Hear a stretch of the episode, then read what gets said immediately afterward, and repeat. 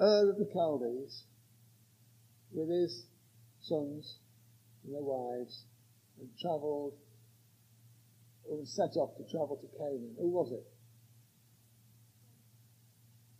Terah. And most people, if you ask them that, were you going to say Terah, weren't you? You say Abraham. Thanks, Celia. that was the answer I was hoping for. because it wasn't Abraham, it was Terah. And I noticed something else. What was the name of Terah's son that died? Haran. Yeah? And they travelled from Ur the Chaldees and they stopped at a place, and the name of the place was Haran. Stop at the class. I'm trying to lead up a garden path and she's saying, no, this is the path, this is the path, stay in it, stay in the path. That's great, that's great. And all of a sudden I got this, this picture of Terah was the one who had the vision to go to Canaan, not Abraham. Never ever seen that before. He says he got his family together and they set off. And, and Ur the Chaldees was here, and the Canaan was here, and they went all the way up there. Anybody want to know that? Why was that? Pardon? Well, to get to Haran, yeah, but why did he, no, why didn't he go that way? Why did he go that way? Yeah, they followed the rivers. They followed the water supply. So they went, they went north, and then they came west and came down. But they got to Haran, and, and I just realized, I've never noticed it before, that the son who died was Haran. And they came to a place called Haran. And this is where the conjecture comes. The rest, that's all fact. But I, I suddenly got this picture that, that Terah remembered his son who had died because he'd come to a place that bore his son's name. And every time he, he wrote to somebody, he would put his address at the top. Tent 7, Site 6, Haran. And every time he communicated with somebody, he was, he was reminded of his son that he'd lost. And it says that they settled in Haran. Not just Terah, but Abraham and, and, um, and Lot and, and Sarai. And, and, and, and that's where they stayed until Terah died. And then they went on. And then God spoke to Abraham and he came down into Canaan. Not really where I, want to preach on this morning. But it suddenly occurred to me that there's a message in here for somebody, and the message is, don't die in Haran. Because Terah set off to go from Ur to Canaan, not to Haran, but he settled at Haran. And if we settle in a place where it doesn't complete the journey, we will always have something missing. There will always be something that we need. So the message this morning is, before I got to what I prepared, is don't die in Haran. Don't wait too long before you put into action the ministry, the gifting, the action, that silly idea that you've always played with and you're convinced that God gave you, but it never seems the right time to do it. It's now. Now's the time to do it. Yeah, go off to Pakistan as a missionary go to the moon to be the first evangelical there, whatever it might be. It's a bit silly that, but we, you know what I'm saying? There are things in our hearts that God's put there. For Terah, it was to go to Canaan. He never got there. He died in Haran because he allowed something to stop him from progressing. Just want to go forward in time a little bit to, to Joshua chapter 3, and, and this is why I want to minister on this this morning. When you see the Ark of the Covenant of the Lord your God and the Levitical priests carrying it, you are to move out from your positions and follow it. Then you will know the way to go since we have never been this way before. I have never been on this, anything like this before. And it just seemed appropriate as we were coming back into here to, to, to, to for that to sort of come to life. And, and then also to be shown it and almost have it taken away. And we need to recognize that sometimes, as Jacob did, he wrestled with God. And there was a mark on his life for the rest of his life because he tried to wrestle with God. If you actually look, it was probably Jesus who he was wrestling with.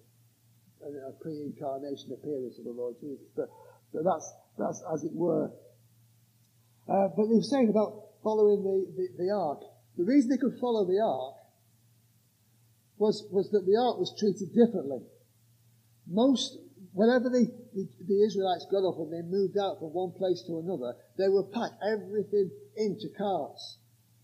All the, the, the gold um, dishes and bowls and, and, and, things, they would get wrapped up and put into carts and they would be pulled uh, along the journey until they, they got all the things again from there and set up the tabernacle.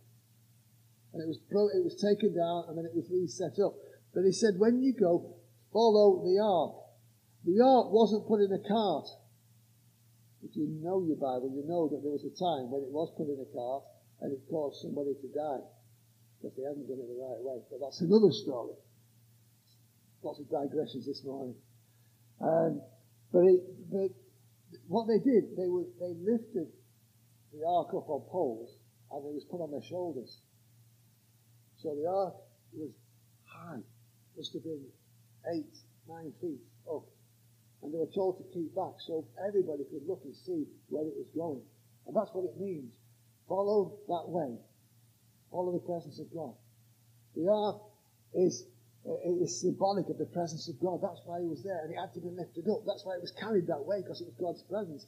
All the other religious paraphernalia was put into the carts and brought out. It was, it was all necessary for, for, for to fulfill their, their duties, but it wasn't the presence of God. And the presence of God was a priority. And that's what we need to crave for, to be in His presence.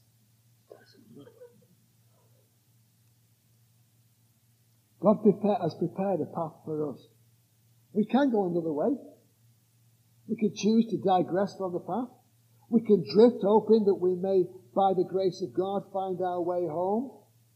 The path is easy, I believe, to travel on. We just need to follow, to ignore the distractions, ignore our own desires, and submit to God. Let Him lead the way. And if we can't see, then just step back a little bit and look get the picture and just see. That's the way to go this way. To follow the way that He is leading. And that is the key to success in a fight. Submit yourself to God. Moving on, because I'm taking much longer than I thought.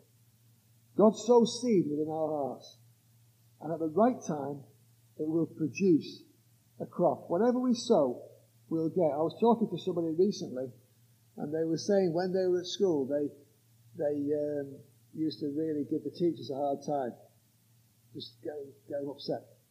They were just how to do it. And that was going through to O levels, and um, when A levels came up, this person decided they would be more serious about it um, and uh, about what they were doing. But they found that they still wound people up. Couldn't resist the temptation because they got into a habit, they got into a, a, a, a way. Something had been sown in their life that shouldn't be there. So in the same way that we sow things in, sometimes we need to remove things in order to let us be more fruitful and more blessed. It's funny when you look closely how history repeats itself.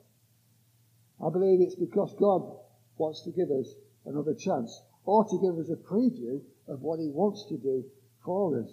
We can usually make mistakes because we think uh, we know what we're doing. The disciples do it all the time.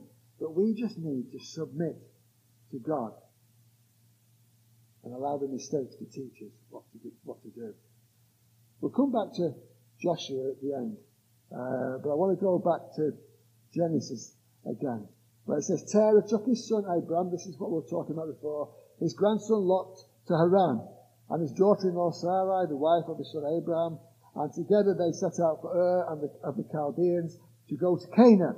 But when they came to Haran, they settled there. This is a good place to be, they thought. But they said, don't die in Haran. After Terah died, it says, the Lord said to Abraham, go from your country. He'd already left his country. But God said to him, go from your country. You see, sometimes we, we can be in a place where we, we know God's spoken to us and we progress to somewhere else. But then God comes and says, I want you to move on from there as well. Haran was Abraham's country. He'd settled there.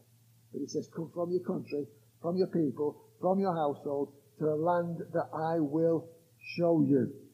Abraham travelled through the land as far as the site of the great tree of Mamre, and it, and it just goes on telling us there. It says that he built an altar uh, in, in verse 7, and then later on, as he'd gone again, he built another altar.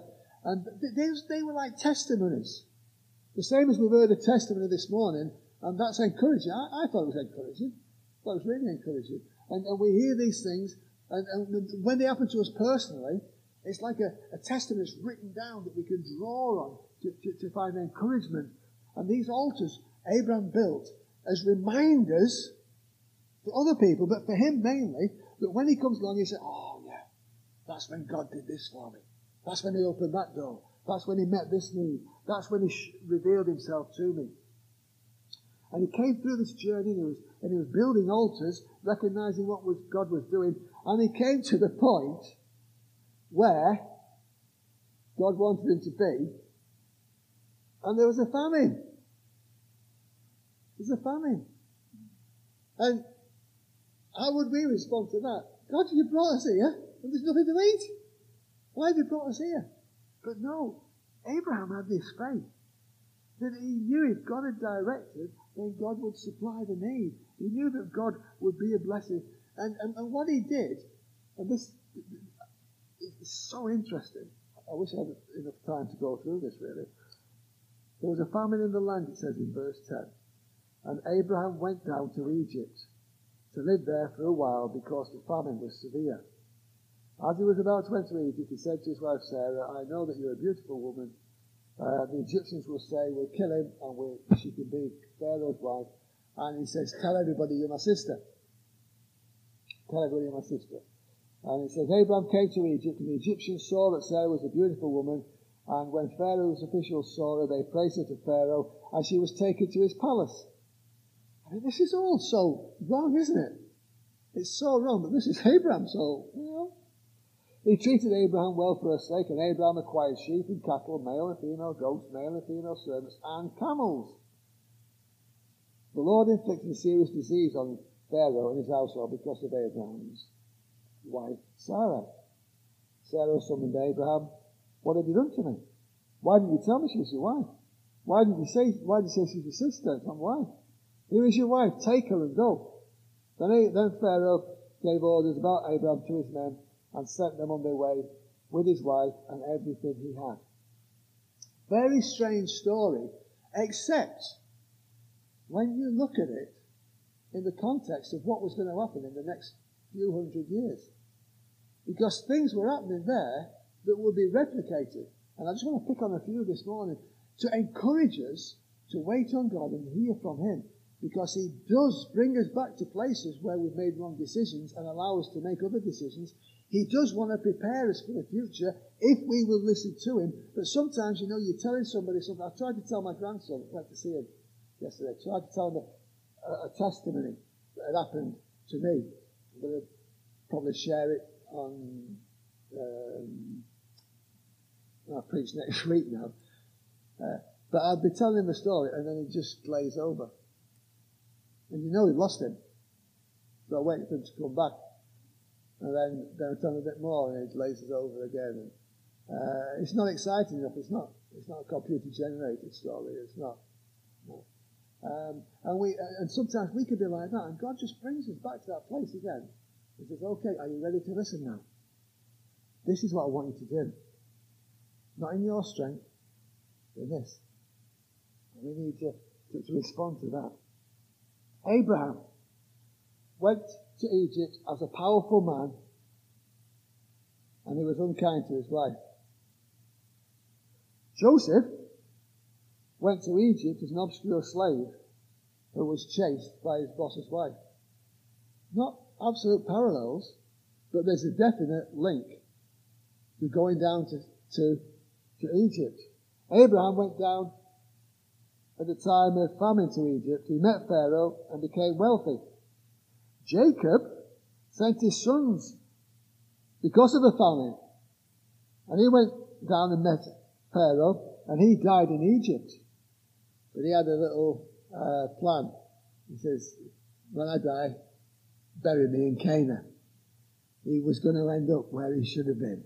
And although he died somewhere else, he still wanted physical fulfillment of, of, of being there. And, uh, and we just that, need to have that passion right up to death to serve him. Abraham um, saw serious diseases come on Pharaoh, who sent him away from Egypt. But Moses, Pharaoh wouldn't let him go. So there were ten plagues that came along. And then he left. And he took, plundered them. He went off as richer than. Can you see how God is working things together? He can, so, he can show in Abraham's life generations of, of, of, of men who would follow him, of his relatives, who would have to face situations more grave than his, but the foundation was there that their faith in, it, that Abraham had was passed on to his family, and there was an ability to minister that was beyond their physical ability. God is the God of the second chance. Job in chapter 33 says, God has delivered me from going down to the pit, and I shall live to enjoy the light of life. God does all these things to a person twice, even three times. He's saying God won't give up on you. God won't do that. The devil will tell you that you've made a mistake and that's you finished. You need to tell him that Jesus has won the victory and he's finished. You're going to be determined to serve God in, in, in this generation and know God's anointing upon you. In Matthew 18, Peter came to Jesus and said, How many times should I forgive my brother and sister who sin against me? Up to seven times, Lord? So Peter's expecting to, to, to, to have to fulfill that forgiveness and being given someone a second chance seven times. Job was only two or three times. But Jesus says, no, 77 times. And some people say it's 70 times seven times. God wants us to reflect His grace in our lives. Lamentations chapter 3 says, Yet, yet this I call to mind, and therefore I have hope. Because of the Lord's great love, we are not consumed. For his compassions never fail. They are new every morning. Great is your faithfulness. The love of God is, is beyond our wildest dreams. And we just dabble in it sometimes. Just dabble in it. His provision for us is, is, is, is wonderful. And if we just realized what he's wanted to do, test me, he says in John, and just see, you know, pour that blessing into you. It's usually used to try and get people to tithe. But God wants more than a tenth. He wants everything. He wants every part of us. And then he blesses us with things just to help to sustain us. But he wants us to give all to him. Um, 1 John 1 says, If we confess our sins, He's faithful and just to forgive us and to purify us from all unrighteousness. If we ask, we'll be forgiven. If we trust in Him, we will be blessed by Him. We can't meet like this again for another few weeks, but we will do. We will do. And it'll be a great time because God has got great things in store for us. I'm going to, I was going to tell you this story next week, but this is the one I tried to tell my grandson. Because I, for me, it's very, very personal. Very, very personal. I have a story that I, am sure Sean and Amy, I'm sure I've told it at the youth probably a couple of times actually. And, and, and I've used it when I've been preaching. It's, the story's 54 years old. It's something that happened to me 54 years ago. And um, it was a great answer to prayer um, at, at, the time. And I, it was my first day at high school. And um, my caring, loving parents sent me off. They didn't even go with me to make sure I got there safely. Just get off to school, you'll be all right. And I remember walking and praying, and I was scared. They, all these stories about what they do, they pick you up and throw you into thorn bushes. they, uh, they, they come up behind you and pull your ears and they do all sorts of things. I was terrified. I was just taking it all in. Absolutely terrified. And I was praying and I was actually as a young 11 year old walking up the road praying for the second coming to come. Come now, Lord. Come now. It's a good time. Come on. Come on. But he didn't. And I went into the school, uh, uh, and I, I, went into the entrance, and the building was there, and I went, and I stood against the wall. I thought, at least they're not going to get me without I see them coming. And I was stood with my back to the wall, and, and just waiting, and then I knew it was inevitable. This lad came, he came walking up, he was bigger than me, walking up, looking at me. And I thought, don't look scared, don't look scared. Just, just, just think before you speak. He came up and he said, uh, are you a new boy? I said, yeah. Yeah, uh, yeah. He said, oh, so am I. Will you be my friend? I answer to prayer. Michael Thorpe. Never forget him. Most of the names I have to work really hard at, but Michael Thorpe, no problem. I could tell you all about we we were friends, but not close friends. But on that day, he was more than a friend. He was an answer to prayer. Great answer to prayer. We we need a new front door, um, and we keep missing chances to ring up the ring the people. Uh, anyway, I was walking into town just last week, just a week gone, and there's a guy fitting a window, uh, a door in, in the house. Um, so I, I, just called him over. Said, I said, "Looks like you're doing a good job there. Can you know, you've got a card?" And he said, "I don't think I've got any in the van." So he went and looked in his van, and he came and said, "No, no letterheads, no cards, nothing. I'm sorry." I said, I said, okay. I said, well, that door, what's, what's all that? How, how much is that? What would this around cost? I've got this. Well, if you had that, that door, it'll be cheaper. If you do it this way, it'll be a bit cheaper. I think he realised where I was coming from and telling me the cheapest way of getting the job done well.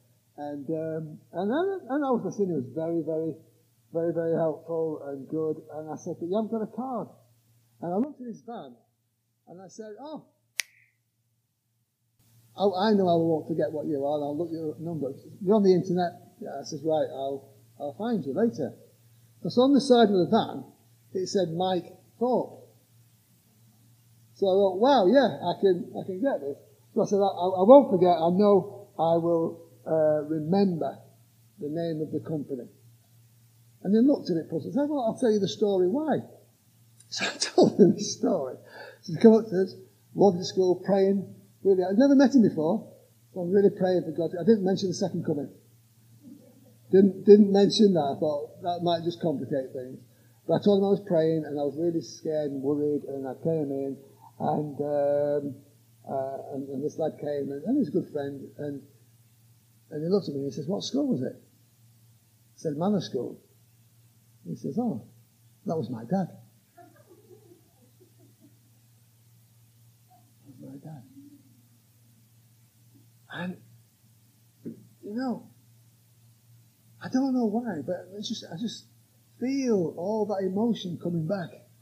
Again, I can't, my eyes are watering. And, and, and God does that. 54 years since that occurred. It must be getting on for 50 years since I last saw Michael Thorpe. And I find myself talking to his son. And uh, probably this week we're going to ring up and get, a, get him to come out and give us a, an estimate for the, for the job. But the twist to this is that he recognised the story because he asked, which school was it?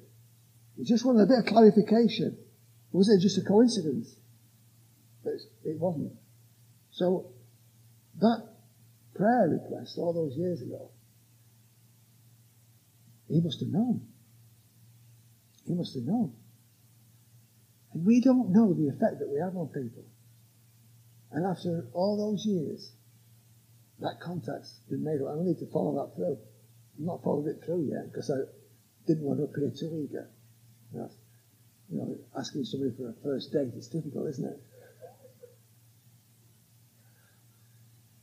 You know, God's always sowing things in our lives, and some things we won't know until we get to heaven. We won't be aware of what they are. But we need to celebrate His goodness to us. And, uh, and in the same way as Noah just didn't want to know yesterday the story, he's, he, he, he does want to know. And he's got his own faith, and, uh, and I can see God's hand on him. He's a lovely, lovely child. And we have to recognize that, that people are different to us. And then when God speaks to you, it won't be the same way that he speaks to your husband, your wife, your parents, your children. It'll be a unique way. And it will be in things that will be a blessing to you. For 54 years I've been telling that story. And after 54 years I tell the story to this son of the hero. Amazing.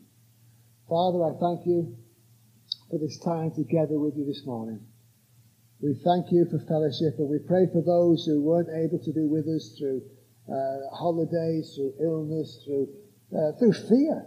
Uh, and we just pray that we will lift our eyes above COVID and see Jesus. And that we will be the people not who, who disdain the, the battle against this virus, but we will be the ones to set the example of uh, social distancing, of responsibility, of caring for the needs of those around us, that we will be people of the kingdom of God, ready to serve you in whatever way. Lord, as I just conclude this service this morning, I pray for Michael Thorpe. I pray that if he doesn't know you yet as his own Lord and Saviour, that through this reunion, at whatever level it is, that something will be communicated that will touch his heart. I thank you for using him all those years ago to be a blessing to me. And I pray that I might be an even bigger blessing to him. For your glory, Lord Jesus. Amen.